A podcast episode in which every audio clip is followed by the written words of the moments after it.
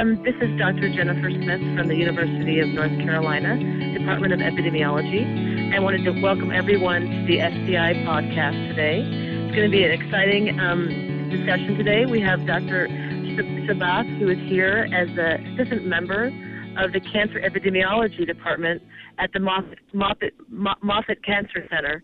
And he's been working with Professor Anna Giuliano on a very interesting study that looks at alcohol consumption and the prevalence of HPV infection among U.S. men in the HIM study. Welcome. Thank you very much. Happy to be here.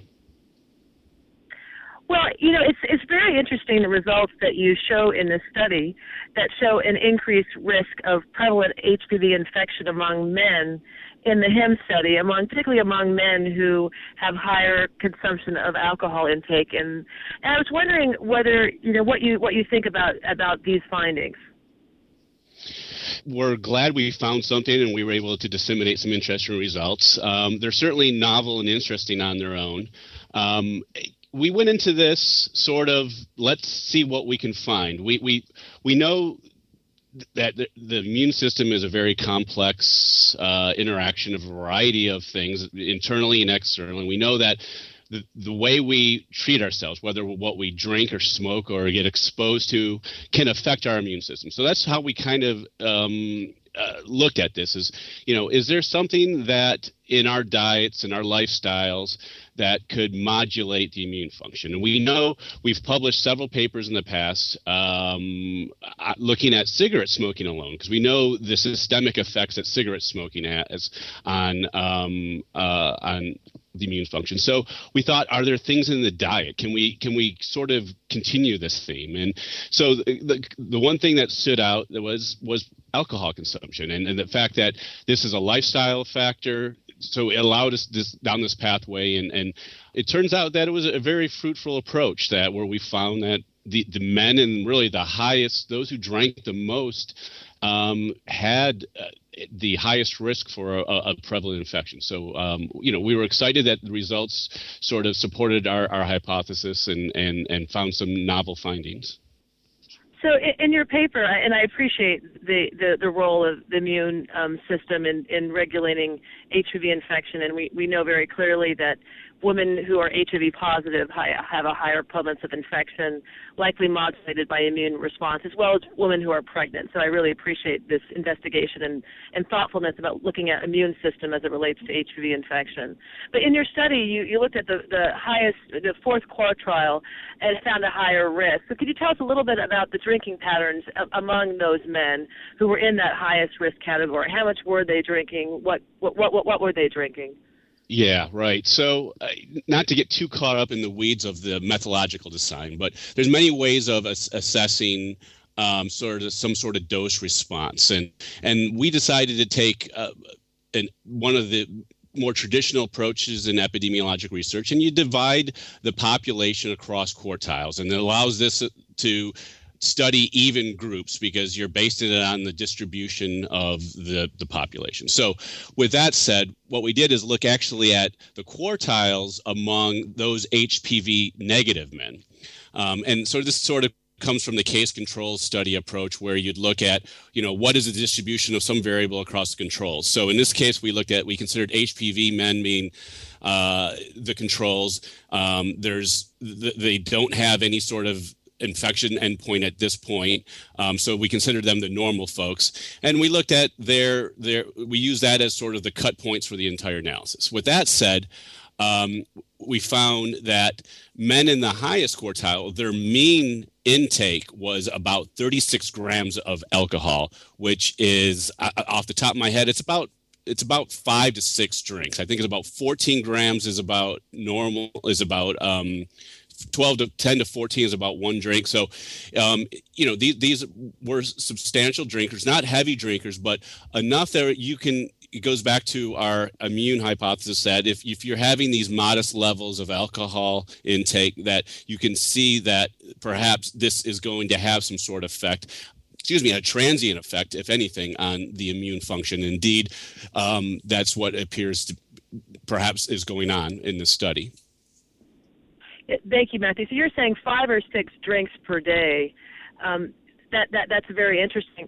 No, so so you know, um, just to to be a little bit of a devil's advocate, you know, we we we talk a lot about sexual behavior and how that um, individuals maybe maybe obviously less inhibited after they drink. And there's been some recent discussions in the HIV literature about about individuals who drink and they're more more more sexually active potentially following drinking or less inhibited per se and so you you clearly controlled for sexual behavior and and you did you found that controlling for the sexual behavior the associations still were significant on increased alcohol intake and HPV um, higher risk of HPV prevalent infection do you think it's possible at all that there might be residual confounding um, in in this and that perhaps some of these explanations may not be immune function, but rather uh, uncontrolled sexual behavior um, that you weren't able to control appropriately in the analysis.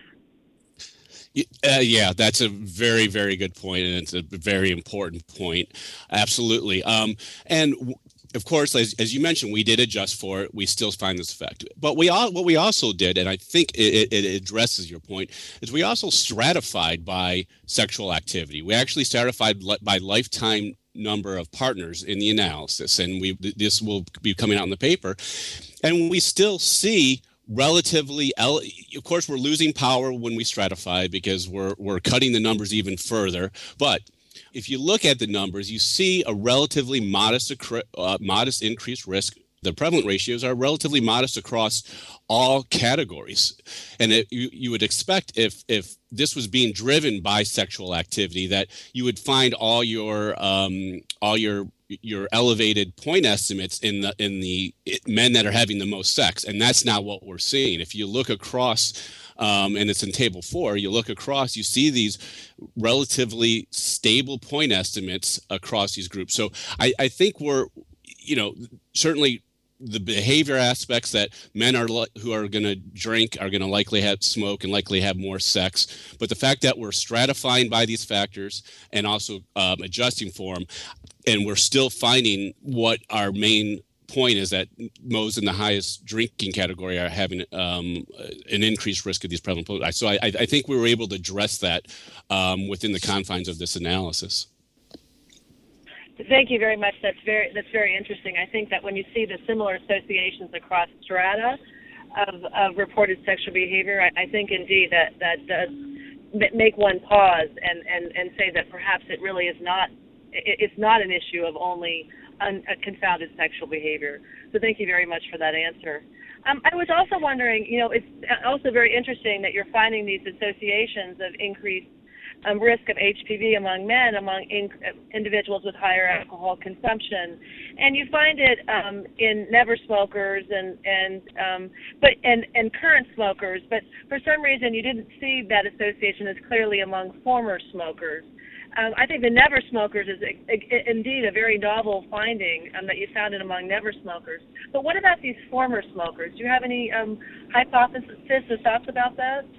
The former smokers have always been something very unique in, in, um, in our analyses. And I've published two papers off the HIM study looking at smoking uh, in relation to HPV. One was a prevalent study, and one was an incidence and clearance. And um, in those studies, former smokers and never smokers actually looked very, very similar. Um, and so I've always been very careful to treat these these three groups uh, differently. And and um, I guess I guess anecdotally, I could go back to some of the, the work that I, I do also in lung cancer.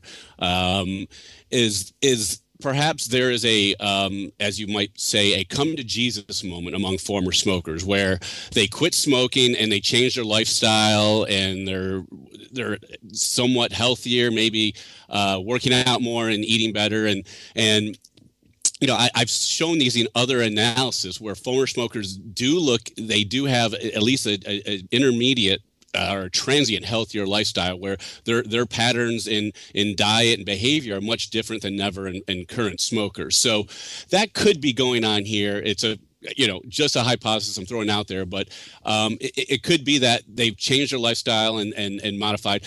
We know systemically former smokers are going to look much different than current current smokers, um, and even to some extent never smokers in terms of their immune function. Current smokers, obviously, with with um, having this um, constant barrage of, of carcinogens and, and immune modulating factors circulating through their th- through their bodies because from the cigarette smoke, they're going to have uh, um, uh, a modulated immune system. It's going to be truncated. It's going to be um, it's, it's going to be challenged.